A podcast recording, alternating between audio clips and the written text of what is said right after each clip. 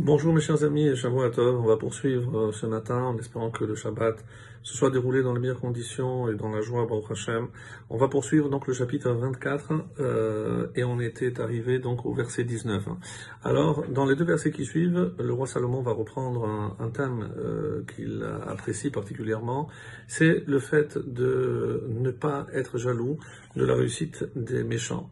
En tout cas, il faut savoir que des fois, on peut se poser des questions on est devant l'incompréhension de voir des personnes éloignées de l'accomplissement de, la Torah, éloignées de la vérité, et qui apparemment réussissent. À tel point que euh, des fois on se pose légitimement des questions, et d'autre part aussi, euh, est-ce que lorsque quelqu'un nous fait du mal, est-ce que ce serait juste de notre part de laisser courir alors que ce serait injuste d'imaginer que ceux qui nous font du mal continuent leur route comme si de rien n'était? Donc ce sont des réalités, hélas, euh, au quotidien, et c'est pour ça que ce livre extraordinaire de Michelet un petit peu à l'instar des Pirkei Avot que nous lisons entre Pesach et Shavuot, nous sert aussi de préparation à ce qu'on appelle les halichot, non pas les halachot, les lois, mais les halichot, les comportements, puisque tout Michelet ne vise évidemment qu'à améliorer, qu'à peaufiner notre tempérament, notre, comportement, pour atteindre euh, l'idéal de ce que Hachem, à travers euh, la Torah, à travers les enseignements de nos maîtres, cherche à nous faire atteindre.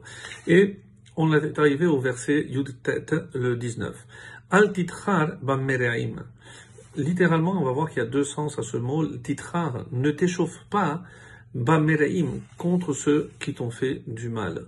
Al tekane bareshahim et n'envie pas les méchants. Alors qu'est-ce que ça veut dire hein? Al titrar, euh, qu'est-ce que ça veut dire s'échauffer? C'est évidemment il y a la colère où on sait haron af. Af c'est la colère, c'est le nez. Autrement dit, quand est-ce qu'on se chauffe? C'est lorsqu'on se met en colère.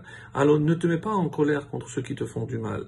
Des fois il faut savoir que euh, Hachem veut nous faire parvenir un message et évidemment qu'on ne soit jamais le porteur de ce message ou euh, d'une sanction pour quelqu'un qui doit la recevoir, parce que euh, si Hachem a choisi euh, cet intermédiaire, évidemment il y a de bonnes raisons à cela. En tout cas, nous on ne doit pas euh, se mettre en colère contre ceux qui nous font du mal, c'est un petit peu l'image de nos maîtres lorsque euh, le chien se tourne contre le bâton qu'il a frappé. Et évidemment, ce n'est pas le bâton qui fait mal, c'est la main qui porte ce bâton. Donc il faut toujours se poser la question, s'il nous arrive cela, pourquoi? Pourquoi Hachem nous envoie cela à travers cette personne ou pas? Mais il n'est qu'un mandaté, il n'est qu'un missionnaire. Donc c'est pas un émissaire, donc c'est pas, c'est pas lui, évidemment, qui, euh, qui est coupable de ce qu'il fait. Euh, par ailleurs, donc aussi, il explique que Perouche Acher Titrare Milachon et il dit que c'est euh, Kavana liyot kemohem, c'est ne fais pas comme eux. C'est-à-dire que euh, les gens euh, frustrés généralement donc vont faire passer cette frustration en faisant du mal, en blessant même par la parole d'autres personnes. Ne fais pas comme eux. Altitrare bamereim et altekane bareshaim. Parce que si tu penses que c'est cette façon, cette attitude que tu dois adopter qui te fera réussir, altekane. Ne te fie pas à la réussite éphémère de ces méchants qui se comportent en faisant du mal à autrui. Surtout, ne les copie pas, ne fais pas comme eux. Donc, deux sens. Donc, ne t'énerve pas et n'essaye pas de, les copier. Le verset 20, kaf. Qui lotiye acharit lara. Et tu sais pourquoi je te déconseille de le faire? Car il n'y aura pas de lendemain. Lara, comme explique ici les Rachamim, la ishara car il n'y aura pas de lendemain pour l'homme mauvais. Donc maintenant tu vois une réussite, et c'est pour ça qu'on a toujours dit que la réussite d'un méchant ne, peut être qu'éphémère. Ne reshaim idach, et la lampe des méchants Yid'ach s'éteindra. Donc, comme une flamme, tu sais pertinemment que lorsqu'il n'y aura pas d'huile ou que la, cire va se terminer, la lumière disparaîtra. Et donc, c'est curieux parce que ici, il parle toujours que la hatzlacha, comme il dit, ou shlomam shel bilvad. Donc, la réussite et euh, cette sérénité apparente n'est qu'éphémère de Dereshahim.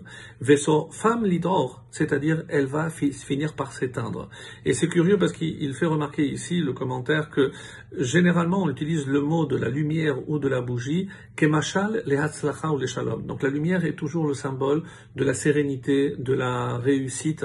Ve et l'inverse, donc l'absence de lumière Oki Bouyaner, ou alors lorsque euh, l'extinction de cette lumière, Kemachal, les Hasson, c'est euh, euh, un exemple pour désigner un malheur ou liéouche ou pour le désespoir. Donc l'espoir, c'est la lumière, la lumière, c'est la réussite, et on doit poursuivre cette lumière et ne pas s'attacher aux ténèbres parce qu'on risque malheureusement d'y sombrer. Excellente journée et Shavuot